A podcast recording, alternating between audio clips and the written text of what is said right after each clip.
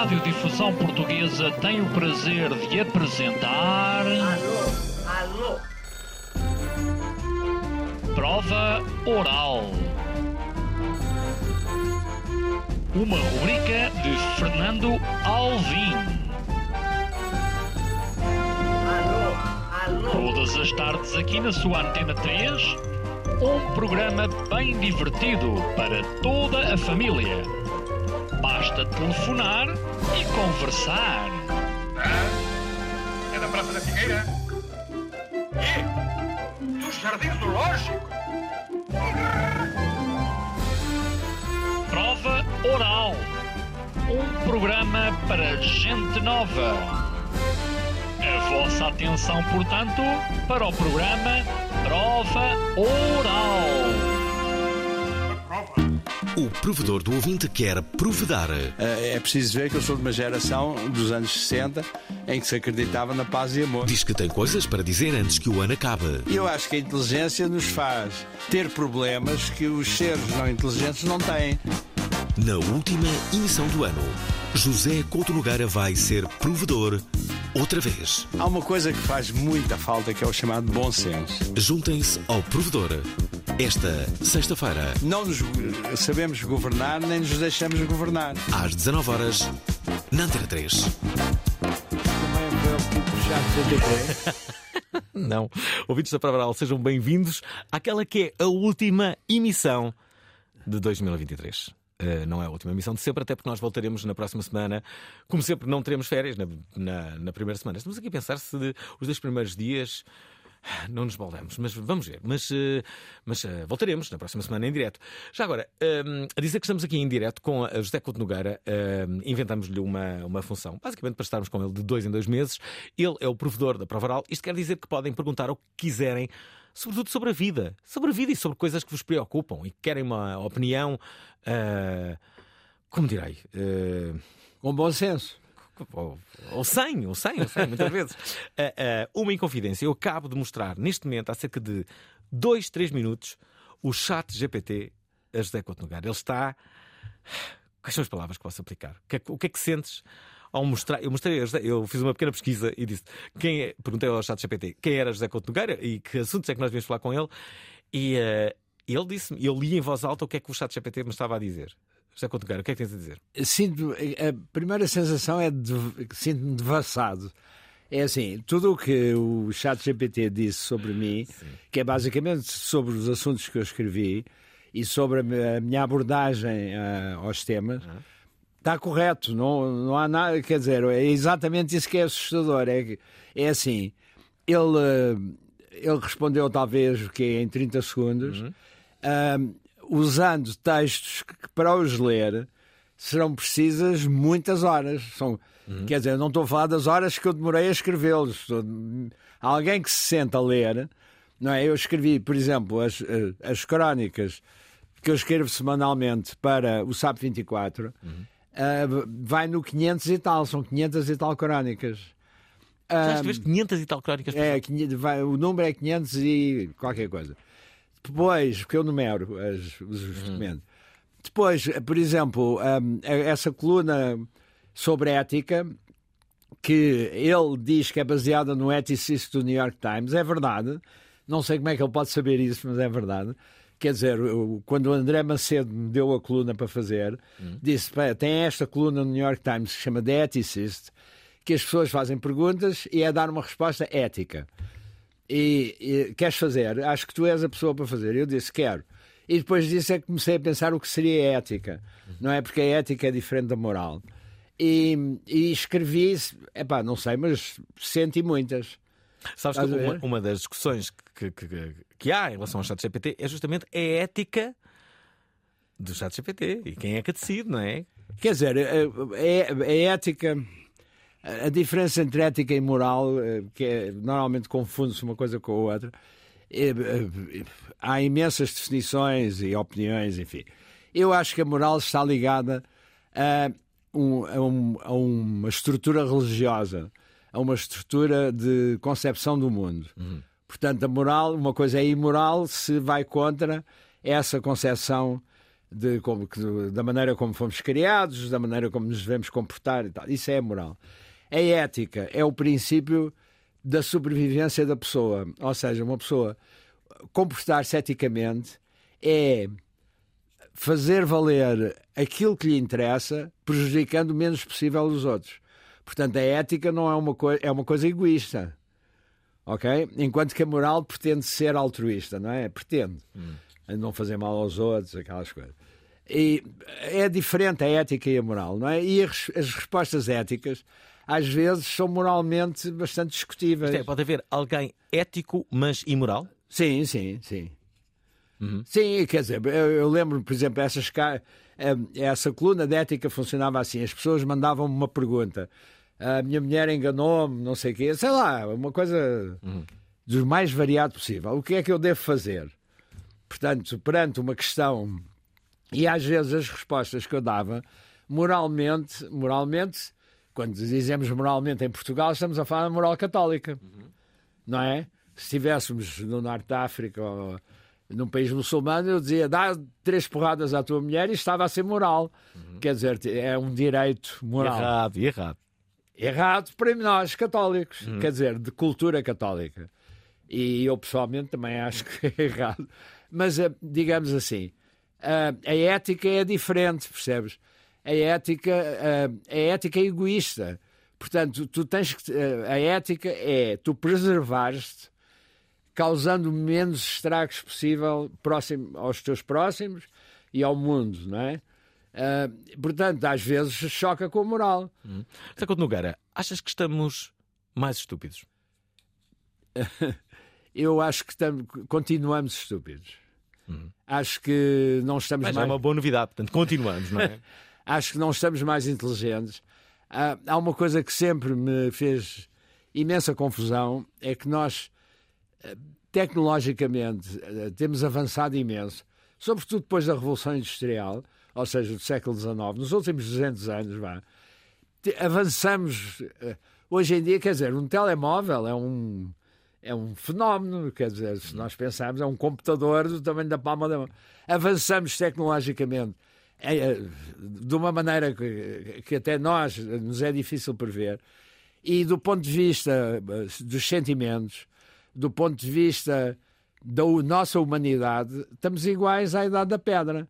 Quer dizer, continuamos a matar-nos por dar cá aquela palha, não é? Eh, Ou por motivos fúteis, ou por motivos errados.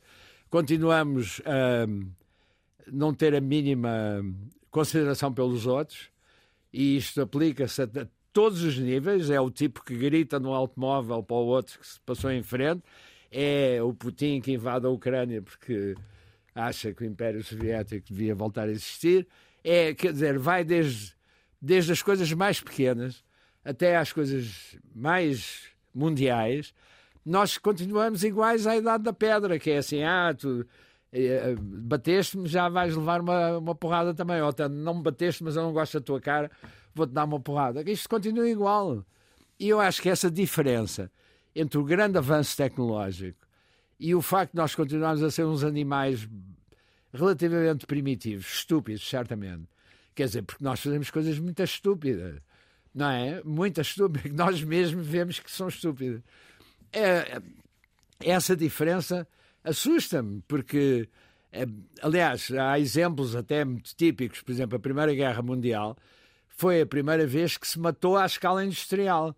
Ou seja, guerras sempre houve, não é? Mas era com pauzinhos, ia tirar setinhas e não sei o quê.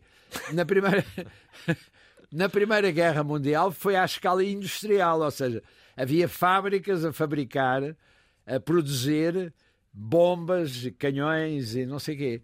E foi uma mortandade, não é? A Primeira Guerra Mundial morreram não sei quantos milhões. E, portanto, eh, o que eu vejo é isso, é que nós usamos te- avançamos tecnologicamente e continuamos a usar a tecnologia de uma como os primitivos. Os primitivos usavam a que tinham, que era paus e pedras. Nós usamos rockets inteligentes que eh, têm- veem o alvo por GPS e se o alvo se mexe, mudam, não é? Quer dizer, coisas Trajetória. coisas absolutamente surreais, não é? Quer dizer, surreais não são, são reais. Mas quer dizer que aqui há 20 anos nós acharíamos impossíveis. Deixa-me só retificar aqui uma informação que acaba de dar o nosso provedor. Bem, que nós estamos mais estúpidos, exceto os ouvintes da prova oral. Era, ele queria dizer isso e. eh, eh, Esqueceu-se, não é? Ele já tem alguma idade, tem 78 anos, o, eh, o provedor aqui da, da, da, da prova oral. Portanto, as únicas pessoas que não são estúpidas são os ouvintes da prova oral. E por isso, por terem tão bom senso, nós convidamos-los a participar justamente na última emissão deste programa, a última emissão de 2023. Eu não sei se é uma boa ideia dizer a minha idade, porque vão dizer, ah, aquele velhadas, Ah, aquele que- velhinho. coisa. Já As pessoas ouvem a tua voz e te dá. se, calhar, se calhar já não é novo. Atenção, importante. Há aqui um acontecimento, uh, perdoam-me em confidências da Couto Nogueira. Como sabem, como é tradicional, eu vou buscar o provedor, visto ser provedor, não é? Uh, vou buscá-lo a casa, de mota. Uh, o provedor faz questão de andar de, de mota.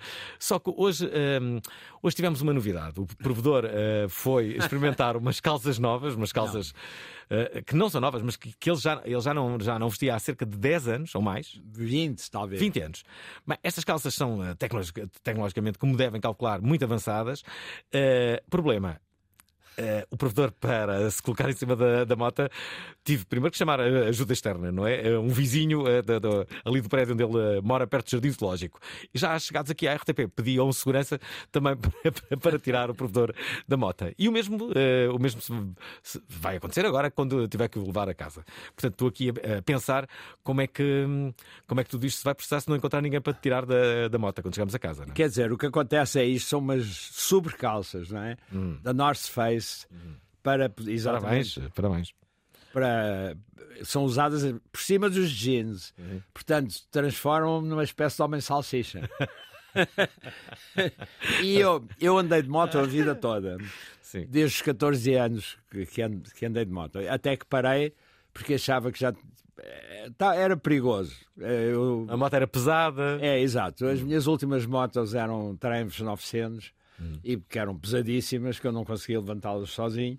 E comecei a pensar que era melhor parar antes que acontecesse. Há uma altura na vida que já não conseguimos levantar, não é? Eu não conseguia levantar. e, exatamente. Come- Comecei a chegar à idade em que não se consegue levantar uma data de coisas. Não, As coisas variam, Sim, mas sim, claro. E então, hum, essas calças eu usei-as durante décadas. Hum, no inverno, são fanta- mas já não usava essas calças há 20, 20 e tal anos. Quero fazer uma pergunta. Há, deze- sim, Ok, ok. Agora que. há 18 anos. Ok, quero eh, a seguir. Bem, a seguir quero, quero, eh, quero falar de sexo com o nosso eh, provedor. Eh, sexo. eh,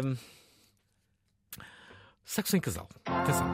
Vai valer a pena. Participa. É a última emissão.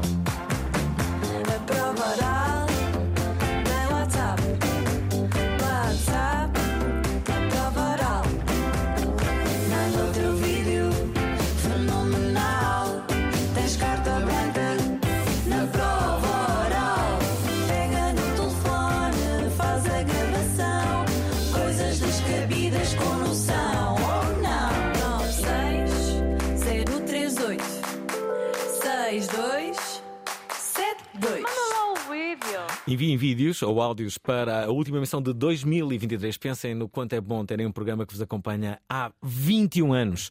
Vamos mudar os jingles que já temos, só que eles agora vão cantar 22 anos e vamos continuar a dar os, os parabéns. E assim será todos os anos, sempre com jingles de parabéns e só, só, mudamos, só mudamos o ano.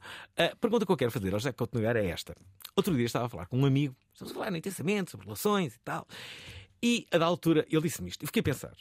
Ele disse assim: repara bem, os casais, não é? Quando, quando passam ali os 10, 15 anos, depois, vamos cá ver, a vida sexual desses casais pá, já não é tão intensa, já não é a mesma coisa. Possivelmente, se calhar, já não existe quase nada. Tu olhas para esses casais e, e ele, ele fala com alguns e, pá, e o que eles dizem é que pá, as coisas já não são iguais, que, que já há muito menos. Tu que já tiveste algumas eh, relações, já foste casado quantas vezes? Cinco. Cinco vezes. Cinco vezes, enfim. Ah, como é que isto se processa? Ah, Processa-se, quer dizer, o, o sexo. Isto, per- perguntar a um homem de 78 anos uma pergunta sobre sexo é um bocado. Então é ótimo. Não, tá bem, ok. É assim. ahm, eu, eu lembro de alguém que me disse: Ah, ao fim de não sei quantos anos de casada, já vivia com uma pessoa de família, não com o meu marido. Sim. não é? Eu acho que isto diz um bocado. Ok, é isso que acontece. É isso que acontece. Acaba por ser uma pessoa de família. O, o, sexo é uma pessoa de família, de facto. Eu lembro-me sempre, desculpa, ah, ah, numa declaração ah, icónica do Major Valentim Loureiro, houve, houve- houve uma, um- uma Esse altura. grande filósofo. Sim, sim. E houve uma altura que, que, que o Major era, era acusado de, de- de ter sido infiel à, à sua mulher. E ele, numa conferência onde estava a ser questionado sobre isto, ele disse: A minha mulher, a minha mulher nem meio nada. Bem, Esta declaração era maravilhosa. A minha mulher nem meio nada. Ele queria dizer isso, que era, tipo, não era da sua família, mas pronto, enfim, mas era a sua mulher só. Ah, mas voltando aqui à, no- à- à nossa conversa. Então, ah, quer dizer, o, o sexo, ah, segundo dizem os especialistas, vive, entre outras coisas, da novidade. Ah, a novidade é importante no sexo. Não sei porquê, mas é assim. São aquelas coisas que nós animais temos, não é? E evidentemente que se faz sexo com uma pessoa durante 20 anos, é difícil, por mais imaginação que se tenha, é difícil haver novidade. Portanto, a coisa torna-se um bocado ah, corriqueira. Corriqueira é uma palavra horrível para sexo, mas torna-se. Mais usual. ah, É, é difícil. é, portanto, as pessoas. Depois aí varia muito de pessoa para pessoa. Há pessoas que insistem em ter sexo sempre, acham que o sexo é essencial. Há pessoas que abdicam do sexo com, o- com o cônjuge, não é? Estamos a falar. Do- de uma maneira pacífica, quer dizer, pronto, já não apetece mais esta ou este, já, já temos filhos, já fizemos o que tínhamos a fazer, já. eh, Mas, mas isso depois não prejudica a relação. acho que pode ou não prejudicar.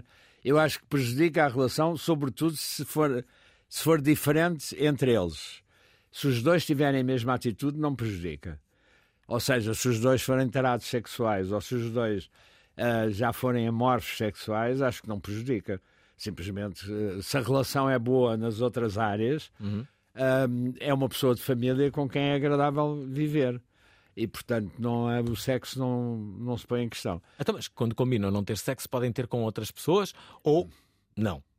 Eh, Quer dizer, isso é, aí já, é, já é- tem a ver com a moral, não é? Eh, Eu posso responder por mim. Eu acho que eu sou a favor da monogamia. O que parece estranho, mas Ninguém diria. ninguém diria. Não, eu sou. eh, Quer dizer, eu, eu, eu fui casado muitas vezes, mas não- em alturas diferentes. Entende-te? Ok. Não, é verdade. Eu, eu não sou a favor de ter uma, uma companhia permanente e de andar à procura de companhias eventuais para. Isto é, não davas à procura da novidade. Embora tivesses sido casado cinco vezes. Não, quer dizer, os casamentos esgotaram-se. Ah, os quatro. Eu ainda estou casado, o quinto casamento está de pé. Portanto, o que aconteceu com os outros casamentos. Alguma coisa, não é? aconteceram coisas que os casamentos escutaram-se. Eh, Eu acho que usar esta palavra não é fugir a explicar porque é que os casamentos acabaram, é simplesmente dizer que as razões foram diferentes eh, nos vários casamentos. Além de casamentos, eu vivi com outras pessoas. Portanto, quer dizer, não, não vivi só com essas mulheres com quem fui casado. E o que acontece é quando se vive com uma pessoa, eh, nós estamos sempre a, a mudar, a mudar não, não será a palavra, mas estamos sempre a evoluir. Evoluir não quer dizer que seja para melhor, mas estamos sempre a mudar. E, portanto, vamos, os nossos interesses vão mudando, a nossa maneira de ser vai mudando. Eh, não sei, a maneira de ser talvez não mude, mas a maneira de reagir vai mudar. E outra pessoa também. E às vezes essas mudanças dão uma di- divergem em vez de se manterem paralelas. Espera aí, deixa-me fazer aí uma, uma, uma pergunta sobre as mudanças, mas antes deixa-me colocar aqui uma mensagem que, entretanto, recebemos do Walter Leite. Homens e mulheres deste programa saibam que é a última emissão de 2023. Queremos, exigimos que todos enviem uma mensagem, mais que não seja a desejar-nos um bom ano de 2024, que é, de resto, que desejamos a todos aqueles que estão a ouvir justamente esta emissão. Walter Leite é o primeiro ouvinte a deixar-nos uma mensagem. Muito boa noite, daqui é Walter Leite. Tenho uma pergunta para o seu provedor. Da prova oral. O que é que diz da evolução exponencial desde a Revolução Industrial até agora, a evolução tecnológica? O ser humano biologicamente continua igual, mas em termos tecnológicos, uma evolução exponencial. O que é que tem a dizer a isso? Obrigado, boa noite e boas entradas e bom ano. Tenho a Obrigado. dizer, aliás, acho que já tinha dito, Hum. acho, considero que isso é um problema. Quer dizer, é um problema a todos os níveis, ao nível físico, porque o nosso corpo não foi pre- preparado, não evoluiu ah, para viver no- nos ambientes tecnológicos em que muitas vezes vivemos, ah, intelectualmente, porque hum, a tecnologia permite-nos coisas que nós não estávamos intelectualmente preparados para ela. Portanto, eu acho que o bicho-homem não está de toda à vontade dentro do, daquilo que ele próprio inventou. Eu, estou-me a lembrar de um exemplo, que é um exemplo um bocado estúpido, mas que dá a ideia da, da, da- evolução, do dos resultados da evolução. Eu lembro-me que, quando eu era miúdo, o meu pai ah, trabalhava, tinha um emprego com responsabilidade e saía do emprego às 5 horas, todos os dias. Quer dizer, o emprego acabava às 5 horas e depois só começava no dia seguinte às 9 da manhã. Eventualmente, talvez fizesse um telefonema relacionado, mas ah, em princípio não- isso não acontecia. Enquanto que hoje em dia, com a tecnologia toda que nós temos, as pessoas trabalham desde que acordem, acordam até adormecerem, estão sempre ligadas, não é? Sobretudo certos, certos eh, empregos. E, e sobretudo os empregos mais tecnológicos. Portanto, é normal hoje em dia nós estarmos, depois de jantar, a, a fumar um cigarro e toca ao telefone, é um assunto de trabalho. E ninguém se reclama. Ah, sim, é para resolver isso. Portanto, hum, Não é bem assim, há algumas empresas que já têm eh, algumas diretivas eh, no, no- no sentido que isso não aconteça. Alguns e-mails até vêm com, com uma assinatura a dizer eh, desculpe se, este, se está a receber este e-mail fora do horário de trabalho. eu sou extremamente cínico em relação às iniciativas das empresas para melhorar a, a vida dos, dos empregados. Porquê? Porque achas que não, não estão genuinamente preocupados? Não, acho que não. Acho que as empresas querem ganhar dinheiro. O que não é errado, eu não sou contra ganhar dinheiro. Mas digo eu. hum, Mas podem ganhar dinheiro com ética. eu- pois podem. Eu estou-me a rir porque é assim. Poder pode, mas, mas Achas que a grande maioria não faz? É isso? É, acho que não. Acho que a, a ideia a ideia é ter o maior lucro possível e ahm, infelizmente no sistema de funcionamento da maioria das empresas onde é mais fácil de cortar é na mão de obra. Podia não ser assim, mas é assim, calhou. Não estou a falar na Amazon, por exemplo, que a mão de obra é tudo, não é? Mas eh, mesmo empresas que têm ahm, uma mão de obra relativamente pequena em relação à produção, porque produzem coisas que são automatizadas, ou mesmo assim a mão de obra é sempre onde é mais fácil de cortar. Tu não, não, não vais vender máquinas, as tuas máquinas que tens, não vais vender o teu capital, mas despedes meia dúzia de pessoas. E isso, eh, quer dizer, despedir é uma coisa extrema. Mas é assim, se puderes não os aumentar, te esquecer de os aumentar todos os anos. Quais são as empresas que aumentam ah, os empregados todos os anos conforme a inflação? Diz lá tu. Eu não, não me estou a lembrar de nenhuma, por acaso. Não sei. Não estou a falar só em Portugal, estou a falar eh, No mundo. no mundo. Percebes? Porque o que seria normal era o que a pessoa recebe ser compensada da inflação de- desse ano. Se a inflação é 1 ou 2%, não se dá por isso. Mas a inflação acumula, não é? Portanto, é, é exponencial o aumento. Portanto, é um aumento em cima do aumento do ano anterior e por aí fora. Portanto, por exemplo, em 10 anos de trabalho, uma pessoa perde, se não for aumentada, eh, num país normal, perde quê? 50% do, seu- do, do, Seu poder de compra. do poder de compra. Hum. Portanto, isso, eu não, não conheço nenhum país, eu não conheço todos os países, não sei como é na Suécia, nesses países que dizem que são Os maravilhosos, países perfeitos. perfeitos, onde toda a gente eh, tem ética. Toda a gente bonita. Sim, as mulheres são maravilhosas. Os homens também, dizem. Os homens dizem que também. São exato. países perfeitos.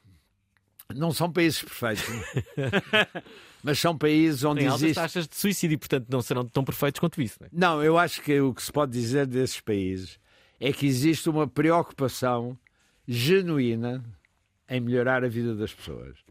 Eu estou a falar genuína, não estou a falar em discursos demago- demagógicos em que se diz que vamos melhorar e que não se melhora nada. Ou que não, não se tem vontade de melhorar. Há países onde, de facto, eh, eh, são muito poucos, eu não, não quero estar aqui a citar nomes, fazer propaganda, mas há países onde se sente, eu já, já estive em países desses, onde tu sentes que a autoridade, quem tem poder, está genuinamente interessada em melhorar a tua qualidade de vida. E que sente que está no poder para fazer isso. Não queres dizer o nome de um país? Uh, Dinamarca, por exemplo. Boa noite, Alvin. Boa noite, seu provedor. É epá, sinceramente, eu estou casado há 42 anos e confirmo que eh, a minha mulher é da minha família. Ou é como se fosse uma mulher, como se fosse alguém da minha família, conforme eu estou a ouvir agora. E o que é que eu tenho a dizer? Epá, para que não se sintam, para que o provedor não se sinta muito mal, eu tenho 64 anos, portanto, estamos bem, estamos, o- este programa não é só um programa para pessoas novas, também é para pessoas de uma certa idade. Um, epá, um grande bem-aja, muito obrigado. O início do programa foi excelente e vai continuar a ser. Bom ano para os dois e um grande abraço e tudo bom para os ouvintes da Prova Oral. Bom ano, José Júlio Abreu. Hum, Deixa-me fazer aqui uma pergunta que tem a ver com, com a. Olha, com a, com, a, com a vida em si, tu há pouco falavas, ah, falavas que o Paulo Finuras, que eu te apresentei aqui numa emissão, quando Sim. vos trouxe aos dois, hum, ele, ele, ele falava sobre o sentido da vida e, e no, no último livro, presumo, É no último livro. em que ele diz que, que, que não há sentido.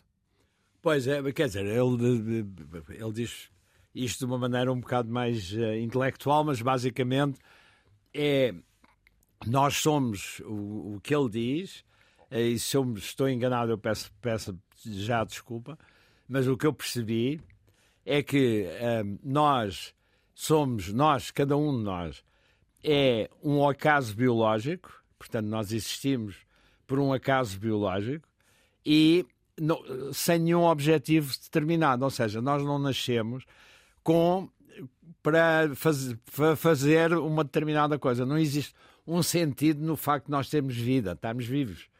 Não há, não há sentido nenhum nisso. Portanto, isto é uma coisa que não é tão triste como parece, porque nós podemos criar um sentido à nossa vida, podemos dar um sentido à nossa vida. Há, há, há, há várias, eh, várias teses, não é?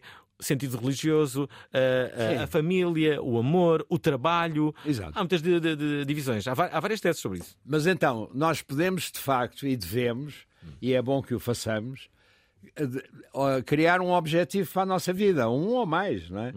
Mas ah, de facto fomos nós que decidimos isso, porque a nossa vida quando foi cri... quando não é quando foi criada, quando surgiu, não surgiu com nenhum objetivo em particular. Somos um bocado como aquelas borboletas, aqueles animais que a única coisa que fazem é nascem, reproduzem-se e morrem, não é? Portanto, a única função que, que eles têm é re- reproduzir a espécie. Ah, nós temos também essa função e, fora isso, o resto é tudo coisas que a gente decidiu fazer. Decidimos que queremos conquistar o mundo, ou que queremos conquistar a vizinha, ou que queremos ser bons ah, contabilistas lá na empresa, ou decidimos que queremos um Mercedes, ou um, sei lá, whatever. Portanto, nós é que eh, criamos um sentido para a vida. Eh, Pode-se dizer, há sentidos para a vida que as pessoas criam que são completamente idiotas. Por exemplo, o sentido da minha vida é que o Benfica ganha, ou que o Sporting ganha, ou, ou que. Sei lá, dessas coisas assim. Ah, E acho que as pessoas dizem isso a brincar. não dizem nada a brincar, eh, não dizem. É assim, as pessoas eh, são muito. Nós temos vários mecanismos biológicos, não são biológicos, são psicológicos, mas são da nossa natureza biológica, que é a autodefesa, portanto, queremos defender a nossa integridade, e é uma, uma vaidade sobre eh, coisas que nós achamos que são dignas de apreço e que varia muito, não é? Há coisas que ah, eu estou-me a lembrar um filme, ah, não- para não prolongar muita história, ele diz assim: Não, porque eu lá na firma fui o primeiro a prever a crise de 1987. Diz aqui lá na namorada, como, como se fosse assim uma coisa genial. Sim. Quando na verdade não, não é coisa nenhuma. Portanto, uma pessoa pode criar objetivos e ah, que tenham sentido. Há objetivos que são bons, que, são, que ajudam os outros, mas essa coisa de ajudar os outros não está nos nossos objetivos, no, no nosso sentido da vida. Nós não nascemos para ajudar os outros, ok? Nós é que decidimos ajudar ou não, conforme. José Couto Nogueira é o nosso eh, provedor da Prova Oral, esteve nessa árdua e difícil missão durante todo o ano e vai continuar eh, em 2024. De resto, faço, agi- eh, faço já o repto para que a primeira vez que venhas cá em 2024 seja com o Paulo Finuras de novo. Acho que é um reencontro. Acho uma ótima ideia. Acho Paulo uma- Finuras e, e José Couto Nogueira estarão outra vez juntos para, para falarem sobre, sobre tudo isto. Já, eh, não sei só. Então, as mulheres deste programa, onde é que estão? Não nos desejam um bom ano? O que é que se passa?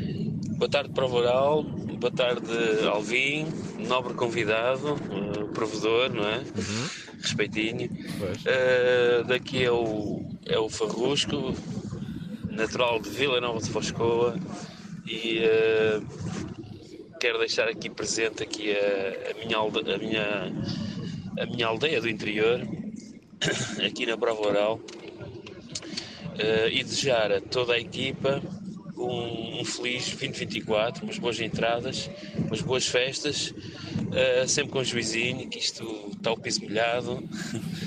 e um forte abraço para todos. Farrusco! Está Farrusco, um bom ano também eh, para ti. João Paulo Ferreira quer dizer isto. Boa noite, Albin. Boa noite, eh, seu provedor. eh, e boa noite, auditório todo da Prova Oral. Eh, meu nome é João Ferreira. Venho só deixar ficar aqui votos de um feliz 2024 e que haja mais amor e, e menos guerra. Um forte abraço e, Albin, vê se traz mais vezes o provedor, que ele realmente é uma delícia ouvi-lo. Por isso é que é o Um provedor, não abraço, é? saúde para todos. Claro, muita saúde. Helder, Boa noite, Alvin. Boa noite, professor Provedor. Bom programa. Desde já desejo um bom ano a todos. Para dizer a ti, Alvin, e ao seu provedor, se, se ele não quiser dizer, o Luxemburgo, por exemplo, tem eh, um mecanismo de se a inflação subir, os ordenados automaticamente sobem. Fazem parte do mecanismo nacional. Para um exemplo, por exemplo, no ano de 2013 houve três aumentos durante o ano devido à inflação aumentar. E de facto o poder no Luxemburgo tenta que melhorar a qualidade de vida, embora não consiga a toda a gente, o custo de vida também é alto, mas eles tentam. Obrigado, bom programa. olha está, uma boa intervenção do, eh, do Helder. Ganha-se muito bem no Luxemburgo. Pois, eu não vou comentar o Luxemburgo, porque o Luxemburgo vive da especulação financeira. Ou seja, ahm, o Luxemburgo é um país muito pequeno, que tem uma família real, não é real, é prin- principal, principesca, e tem eh, um sistema monetário que vive basicamente da especulação financeira nos mercados internacionais e faz isso muito bem e ganha muito dinheiro. Portanto, eh, trata muito bem os seus cidadãos. A única crítica que se pode fazer ao Luxemburgo é onde é que ele vai buscar o dinheiro para fazer bem aos cidadãos, porque o Luxemburgo não produz propriamente produtos, digamos assim, máquinas ou não é? Quer dizer, ele joga na bolsa.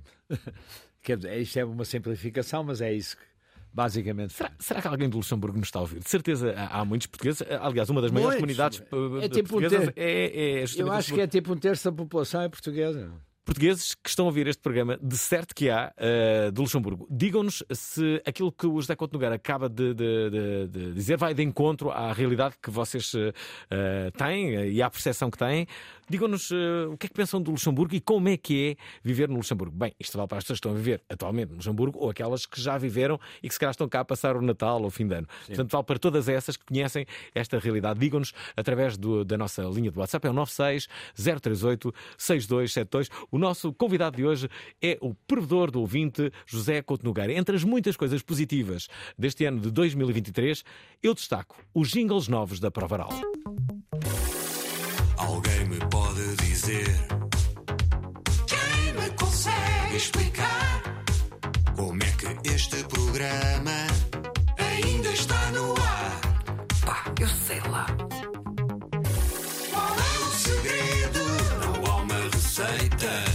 É encher chouriço de segunda até sexta E depois é aquela cena. Dislexia do apresentador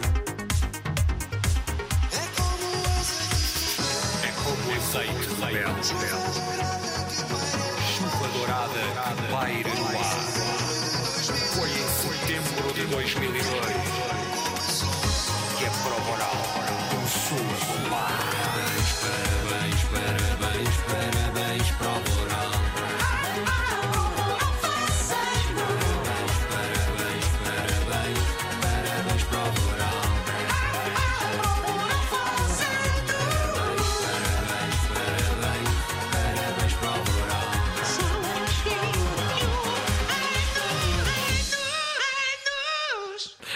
Ai, Tony Delmar. Tony Delmar, deixem-me só dizer que é o produtor deste eh, jingle. Conheci-o porque em diversas edições do Festival Alternativo da Canção, que eu organizo, de resto eh, vou organizar de novo em 2024, depois do interregno de 3 a 4 anos, maldita pandemia. Bom, e foi assim que eu conheci eh, Tony Delmar, que venceu uma das edições, a única internacional, assim a denominamos, porque todos os concorrentes tinham que representar um país, fictício ou não. Eh, E a verdade é que Tony Delmar ganhou com o tema Canzoni di Merda e ganhei e, e ficaram em primeiro lugar representando Itália eh, numa edição em que Hiládio Clímaco foi justamente o eh, apresentador. Hiládio Clímaco que é meu vizinho, há que dizer. Eh, É. é verdade, há muita gente conhecida a morar em Campolide, entre os quais Hiládio eh, Clímaco, que mora na, nas Twin Towers, já agora. Um, Lobo Antunes, eh, Carlão, eh, eu próprio, Bordal II, eh, Sónia Balacó, há uma de, eh, um, Tomás Valenstein, enfim, eh, é a Quinta Avenida Portuguesa, eu acho. eh, Campolide. Bom, eh, deixem-me só eh, dizer que temos uma mensagem em casal, repara. Boa noite, Alvin. Olá. Boa noite, Sr. Provedor. Olá. Estou a passar só para desejar a todos um feliz ano novo. Fui. E como faltam mulheres, eu estou aqui também. Feliz ano novo para todos. Feliz ano novo, beijinhos. É verdade. Eh, primeira mulher em casal, há que, há que dizer. Há pouco ia-te fazer esta pergunta que é: à medida que vamos eh, envelhecendo, e tu eh, já não vais para novo, não é? Eh, eh, o que é que tu sentes? Eh, íamos eh, a falar na, na mota, eu tenho intercomunicadores e vinhamos, vinhamos a falar sobre isso, não é? E eu ia, eu ia dizendo a minha percepção pessoal que era: parece que à medida que vamos envelhecendo, parece que ligamos mais à nossa pa- parte pessoal do que profissional. N- Não tem nada a ver com. a- Então, mas está a dizer, não, não. Isso, isso tem a ver com. Tem a ver com o quê? Tem a ver com o. Eu não acho que isso aconteça com toda a gente, acho Hum. eu. Tem a ver com a percepção que nós temos das nossas capacidades. Hum. Portanto, há coisas que nós. ah, quer dizer, eu- quando somos novos, e quando eu, eu digo novos, estou a dizer ah, teenager, não é? Até aos 20, vai, digamos assim. Ah, nós não pensamos em nada, pensamos em curtir, em... o mundo não acaba. E... Mas quando começamos a pensar, nós verificamos que certas coisas que nós fazemos eh, deixam-nos interessar e pa passam, passamos a interessar-nos por outras coisas. Eh, mui- Muito simplesmente eh, não gostamos de legumes e passamos a gostar, ou ah, não é? Não gostamos de ir ao cinema e passamos a gostar, ou inter- interessa-nos por fazer coisas que não nos interessava fazer. Portanto, nós vamos evoluindo e nessa evolução, se nós temos consciência disso, nós evidentemente que evitamos, quer dizer, por exemplo, no caso do sexo, é evidente que o sexo, ahm, com o tempo, ah, há menos ah, impulso sexual, não é? E portanto há duas atitudes. Uhum. É para uma- todos? Toda a gente Sim, para toda a gente, claro. Ah, não há... A partir de que idade? Varia, isso varia imenso de idade para idade. Não, o, ah, o Anthony Quinn teve um filho com 80 e tal anos. Até o Júlio ou o Júlio. Espera, Não, o, o Júlio Iglesias, o pai de Júlio Iglesias esteve aos 84. Pois, portanto, não, não sei como, mas é possível. Quer dizer, eu- quando eu digo não sei como, estou a dizer, pode ser por uma espécie de inseminação artificial, ou seja, sem que haja ato sexual propriamente dito. Hum. Ah, portanto, não, isso não garante que. Mas também, também as pessoas dizem muito isso, é muito habitual dizer, ah, porque és homem, podes ter um filho quando quiseres. Não, é não, bem assim, é um bocado não, injusto não é, teres um claro filho não é aos verdade. 80 anos. Não é verdade, porque com a idade o número de espermatozoides diminui. Ah, nem estava a falar nesse aspecto, sim. Para além disso, não, é um bocado desonesto teres um filho aos 70 anos, não é? Vai Mas é um assim, pai que é o- 10 anos. Eu costumo Ah, dizer que gostava de ser pai de, de forma a jogar futebol com o meu filho e ganhar-lhe. não é? É, é, portanto, é esta a minha. Mas a questão que é, nós vamos mudando e, e nós temos que, temos mesmo, que aprender a conviver com essa mudança, ou seja, a aceitá-la como uma coisa natural. Portanto, por exemplo, a história da moto, eu não ando, eu- andei de moto a vida toda. Adoro andar de moto. Para mim é uma coisa que eu sinto imensas saudades.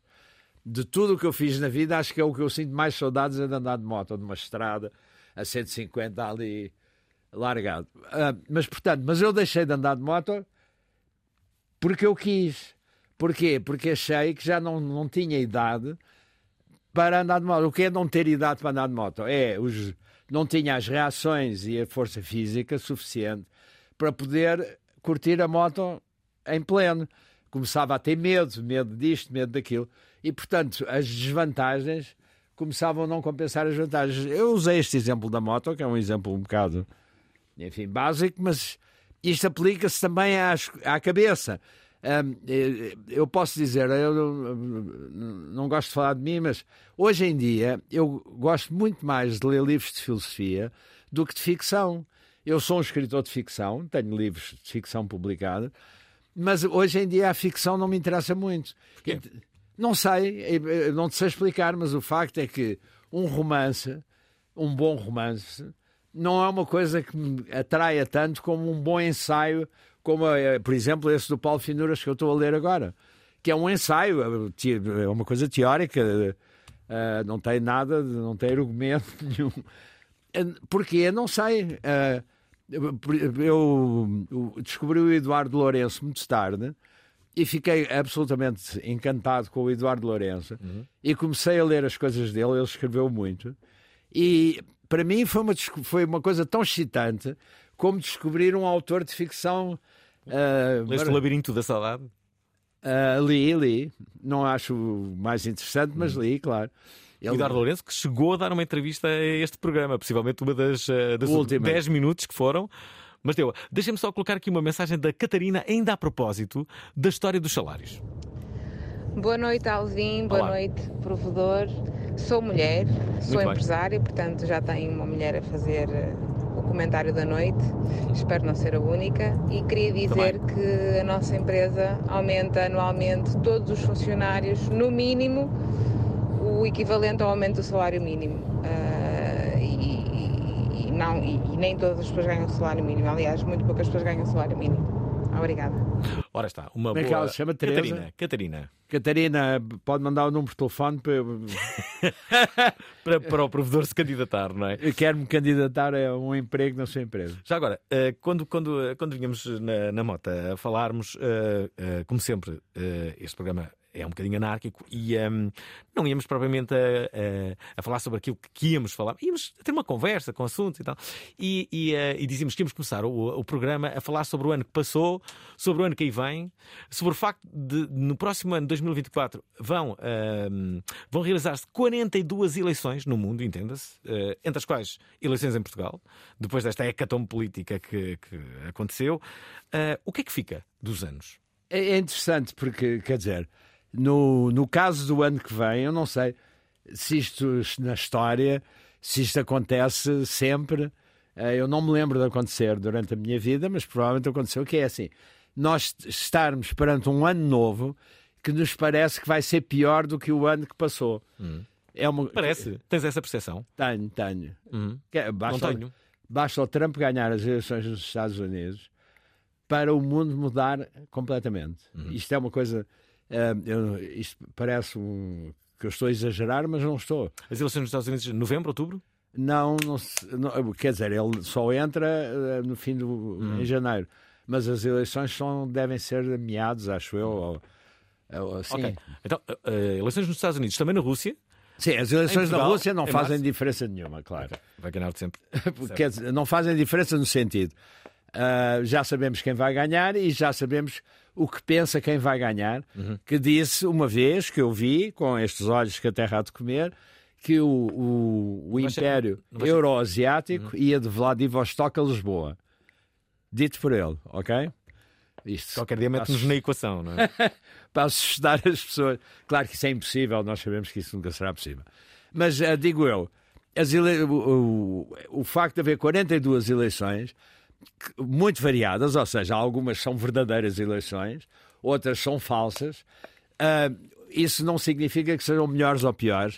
Por exemplo, as eleições americanas, partindo do princípio que são verdadeiras, ou seja, que o sistema é decente, se ganhar o Trump, são tão más como as eleições russas, que ganha com certeza o Putin. Portanto, nem, ah, não é o grau de democraticidade das eleições que ah, torna o país melhor, ah, digamos, mais, melhor para, para os seus habitantes.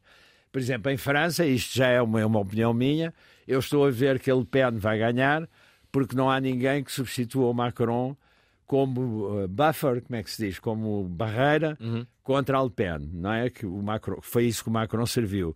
Era um tipo de direita, mas decente, e portanto servia de barreira à extrema-direita. Bem, A extrema-direita é má. Porquê é que a extrema-direita é má? Eu não sou de extrema-esquerda, nem sou de esquerda sequer.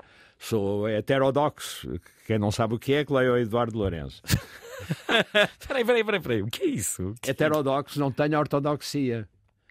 Ou seja, não sigo nenhuma ortodoxia. Isto é, não segues nenhum partido. Podes votar à direita ou à esquerda. Em política, partido. Em religião, religiões. Em ortodoxia. É, portanto, é, ah, eu não sigo nenhum lado. A Patti Smith tem uma expressão que não, que não- tem tradução, que é o meu lado é o de fora. Bem, a tradução seria essa. O meu lado é o lado de fora. É esse. É, é isso, é heterodoxia.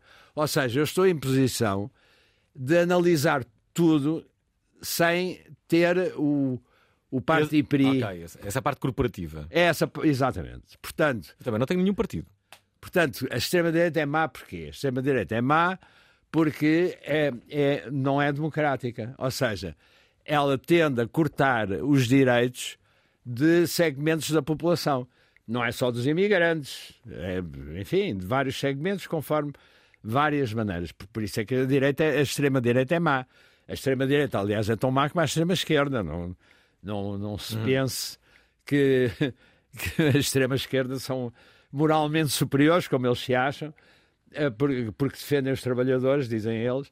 Isso é, isso é uma conversa, quer dizer, os extremos são sempre maus. Num sistema equilibrado é bom que haja extremos, porque no- depois no cômputo geral nenhum de- desses extremos ganha. Mas quando um- os extremos ganham, pode ser complicado. Pode ser. Quando, Porquê é que eu digo que pode ser? A Meloni em Itália, por exemplo, que se dizia que era fascista mesmo, ah, ah, re- acabou por se revelar uma governante relativamente comedida. Porque uma coisa é tu, aquilo que tu dizes quando queres ir para o poder, outra coisa é aquilo que tu fazes quando estás no poder e tens a dura realidade à tua volta. O, o Gert Wilders na Holanda, que também é de extrema-direita, que ganhou e que apareceu a mostrar uma bandeira da Europa com uma estrela cortada, que era a da Holanda, tipo, quer sair da Europa, é evidente que ele não vai conseguir sair da Europa, porque os holandeses não são parvos. e, portanto, não vão fazer esse disparate. Só os ingleses é que fizeram esse disparate e bem Porquê, que- porquê, porquê que o fizeram? epá, eu ia dizer que os in- porque são estúpidos, mas é um bocado forte, não? Queres voltar à Inglaterra, não é? Eu gosto imenso dos ingleses e da Inglaterra. Mas não, ah, foram, foram enganados, porque não vamos entrar agora em pormenores, mas foram de facto enganados. Ou seja, a campanha para o Brexit foi feita de uma maneira desonesta pelos tipos a favor do Brexit e eu, eu sei imensos pormenores que não vou agora perder tempo a contar e portanto os eleitores foram enganados e depois há um lado um bocado estúpido que foi ah, o patriotismo que é aquela coisa o Império Inglês eles ainda não se habituaram à ideia que já não são um império o que não, não é nada de anormal porque nós fomos um império há 400 anos e ainda não nos habituámos que não somos portanto eles Achas foram que não? Achas que Portugal Acho- ainda vive com essa. Acho que, acho que já não. Já tivemos muitos anos de desgraça para estragar isso. Mas ainda há uma certa. é um orgulho do império que nós tivemos, que nunca foi um império. Nós tínhamos entrepostos no mundo inteiro, mas não tínhamos um império no sentido de ter terras, não é? De, de ser donos de. Como os ingleses. Mas os ingleses vivem ainda isso. Tu vês um desfile, vês o rei da Inglaterra a desfilar, aqueles desfiles que os ingleses fazem, e aquilo parece o desfile da chefia de um império gla- galáctico. Não é aqueles uniformes, tudo aquilo. Quando a Inglaterra é um país de tamanho médio, com, sem nada de especial hoje em dia. Isto é, isto é que é um facto. Sem nada de especial. Ainda agora o Canadá lhes deu uma tampa, disse que não queria fazer um acordo especial comercial com eles. Portanto, o Canadá. É- é- é- convém lembrar que o Canadá foi feito pelos ingleses que moravam na América e que não quiseram a independência. Fugiram para o Canadá. Os, re- os realistas chamados. Portanto, os americanos, quando se revoltaram contra a Inglaterra e, e declararam-se independentes, aqueles habi- habitantes dos Estados Unidos que não concordaram com isso foram para o Canadá e foi assim que se fez o Canadá. O Canadá acabou de dar uma tampa à Inglaterra. Portanto, a Inglaterra hoje em dia não vale nada. Deixa-me só dizer que estamos a entrevistar José Couto Nogueira naquela que é a última emissão eh, do ano de 2023. Antes mesmo de acabarmos, agradecer mais uma vez aos ouvintes da, da Pravaral por mais um ano estarem connosco. Muitas coisas aconteceram neste, neste, neste programa. Fizemos muito, celebramos os eh, 21 anos. Mas prometemos celebrar, sobretudo, os 22. E, e, e ainda mais em destaque os 23 anos. Aí é que vai ser uma grande festa. Mas antes disso eh, acontecer, eh, até porque estamos nos últimos 4 minutos, se tiverem alguma b- pergunta para o provedor, usem. Tem que ser rápidos. Eh, o, nosso, o nosso WhatsApp foi o que fez o eh, Milton, usando o 960386272. Eis o que diz o eh, João Milton Nunes. Boa tarde, Alvin. Boa tarde convidado. Co- convidado dá para perceber que sabe muito, ah, e tem opiniões muito válidas, acrescenta, é daqueles convidados que nos vai acrescentar claramente. Mas aqui deixo uma questão: não, não tem religião, não tem partido. Eu revejo-me nisso, revejo-me não, não tendo partido, porque acho que a política não, não pode ser vista como como algo afetivo como se tem, por exemplo, com o clube de futebol. Acho que isso faz com que hum, as pessoas deixem de ser racionais. Mas também não coloca o convidado sempre numa linha muito cinzenta. O clube de futebol tem, então nós não podemos ter uma cor e ter a capacidade, acha, acha que no- nos retira a capacidade racional, eh, tendo uma cor política ou clubística? Um abraço. É uma E boa pergunta. ano, eh, Alvin e convidados e todo o auditório. Obrigado, João. É uma, é uma boa pergunta. Nós, de facto, devemos ter, ou pelo menos não há nada de errado, que nós tenhamos as nossas opiniões políticas, religiosas, futebolísticas. Acho que até devemos ter. Até devemos ter, exatamente. E devemos pugnar por elas e participar nas discussões. O, o, o que eu estou a dizer, quando falo em heterodoxia, é na, analisar as situações de uma maneira imparcial. Isto até tem um pouco a ver com o budismo, porque o budismo diz que se nós despirmos a mente de todos os preconceitos, nós conseguimos ver a realidade. De- tem um pouco a ver com isso. Ou seja, o nós termos opiniões não quer dizer que nós não, não, não consigamos, é um esforço, mas é possível, ah, ver as coisas sem, ah, sem, nenhuma, sem nenhum preconceito. E foi uma boa pergunta. Mas, mas o problema é que, eh, olha, sei lá, os- o, ainda, outro dia tivemos aqui o José Nunes, eh, que é, que é ehm, analista de, de desportivo, é comentador de, de desportivo. E, na verdade, obviamente que a grande maioria dos comentadores desportivos tem um clube. O problema é que quando o revelam publicamente. E para eles não haveria problema nenhum. Se a partir desse momento as pessoas não os rotulassem e a sua opinião viesse sempre, eh, como direi, eh, rotulada com, com, com um clube que eles já sabem existir. Ora, se eles não disserem qual é o clube, não por, por terem, como direi, não por não, não, não, não, terem à vontade para o fazer, mas sobretudo porque sabem que isto vai acontecer. É só por isso que eles não revelam. Mas é, eu, tenho, eu não vejo programas de futebol, Uhum. mas eh, não consigo escapar, de, não é? Porque. Ah, e às vezes vejo. Estava a dar um casos- exemplo, podia ser política, podia ser contra. Não, é interessante porque hoje em dia o futebol, eu sou do tempo em que o futebol eram os tipos aos gritos, gol, chutou e não sei o quê. Hoje em dia são eh, sessões de psicanálise. eles psicanalizam os jogadores, os treinadores e aquilo com uma linguagem que eu fico de boca aberta. Podiam estar a falar de literatura. Subiu imenso o nível. Subiu imenso. E eu devo dizer que provavelmente eles têm clubes, até tem mulheres hoje em dia, que eu também achei fantástico. Ótimo. Não é? Cada vez mais. Cada vez mais. E eh, eh, pelo menos eu não percebo nada de futebol, mas a impressão que eu fiquei é que eles são imparciais a falar. Também, eh, alguns, não é? Alguns, alguns. Bem, eh, deixa-me só dizer que estamos no, no final deste programa. Como é que foi o ano de. Como é que tu vês o ano de 2023? Já, já percebi que vês o ano de 2024 com uma certa desconfiança eh, e, talvez não muito otimismo. Então, e o ano que passou? Eu, eh, eu- eu acho que o ano de 2023, aliás, eu até escrevi um artigo sobre isso, foi um ano atípico e foi um ano que eh, será muito difícil de esquecer, porque foi um ano que teve guerras muito violentas.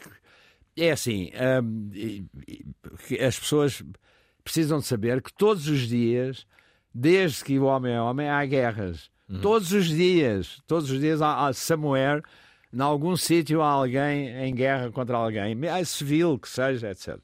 Portanto, não é que não haja períodos sem guerra, mas este ano houve duas guerras muito complicadas, cujo desfecho não está à vista, e portanto foi um ano muito, ah, muito áspero, digamos assim, ao nível internacional. E ao nível nacional, acho que nem preciso falar, foi uma confusão completa. Ah, nós assistimos a vários inéditos. É a primeira vez que eu vejo um partido em maioria absoluta tropeçar em si próprio. Quer dizer, ninguém o empurrou. Isto é, é, um, é um facto, não é? E eu, apesar de, de eu não ser, enfim, um adepto do Costa, eu tenho como pessoa inteligente e acho estranho que ele tenha ahm, permitido, não sei se é a palavra, ah, que, que eles se espalhassem daquela maneira, um- com uma maioria absoluta. Ah, entretanto, o Presidente da República também de repente ficou. Quer dizer, é, para Portugal foi um ano muito mau. Para não falar já nas questões que realmente interessam de habitação, saúde, ah, não é? Hoje, hoje, hoje há 12 horas de espera nas urgências do Hospital de Santa Maria. 12 horas. Eu já estive numa urgência 12 horas, numa época que nem sequer era má, e sei o que isso é. E realmente o Serviço Nacional de Saúde está péssimo. A Justiça, não acontece nada. Eu tenho perguntado, nem, ainda não encontrei ninguém que saiba o nome do- da Ministra da Justiça. Não encontrei ninguém. É uma coisa fantástica. Ela é completamente invisível. E Estás-me a dizer isso eu não sei como é que se chama a Ministra. Pois não, pois é Como é que- que se chama a Ministra da Justiça? não sei. Tu também não sabes como é Já que me se chama? disseram, houve alguém que foi ver e me disse. E eu conheço pessoas do Ministério da Justiça que também não Tu sabem. já trabalhaste no Ministério. Eu já trabalhei, mas eu, como, eu trabalhei com uma ministra que toda a gente sabia quem era, porque era um. Que era a Paula Teixeira da Cruz, da Cruz. que era um. um- Era. Lembro-me disso, sim. era- não parava quieta, aliás, era. Foi um. Como é que se diz? Eu gostei muito do trabalho, mas era um trabalho muito. eh, porque todos os dias ela fazia alguma coisa que provocava celeuma. Era, era muito agitado. Ela dizia Hum. que eh, fazer mudanças é tirar-se na fogueira. Faz- Aliás, eh, há quem diga que o segredo do, do- do- do- do sucesso de algumas administrações, de- sobretudo de empresas públicas, é justamente não provocar, provocar qualquer Quer- tipo de mudança. Tudo vai correr bem se não fizerem nenhum tipo de mudança. São segredos muito sábios estes. Eh, Talvez seja com estes que nos despedimos de 2023, com a promessa de voltarmos em 2024. 2024 vai ser um ano muito complicado também, mas pelo menos vai ser emocionante. Quer dizer, vamos. Não, não, Vai, ser emocionante, vai ser emocionante. Vai É- ser emocionante. Olha, nós temos que nos despedir. Obrigado, já Nogueira, mais uma vez. Ouvintes da Pravaral, obrigado por estarem connosco mais um ano e vamos estar juntos. Eh, eh, mais outro, não é? Vão estar muitos, não é? Mas o, eh, o que se segue, vamos, eh, vamos a ele. Vamos, eh, vamos receber 2024 de braços abertos e com toda a esperança que nos caracteriza e otimismo. Portanto, bom ano a todos e estamos de volta na próxima semana. Bom ano. Gostaram da emissão? Querem ouvir outra vez? Ouçam, partilhem, comentem. rtp.pt/play o podcast da prova oral.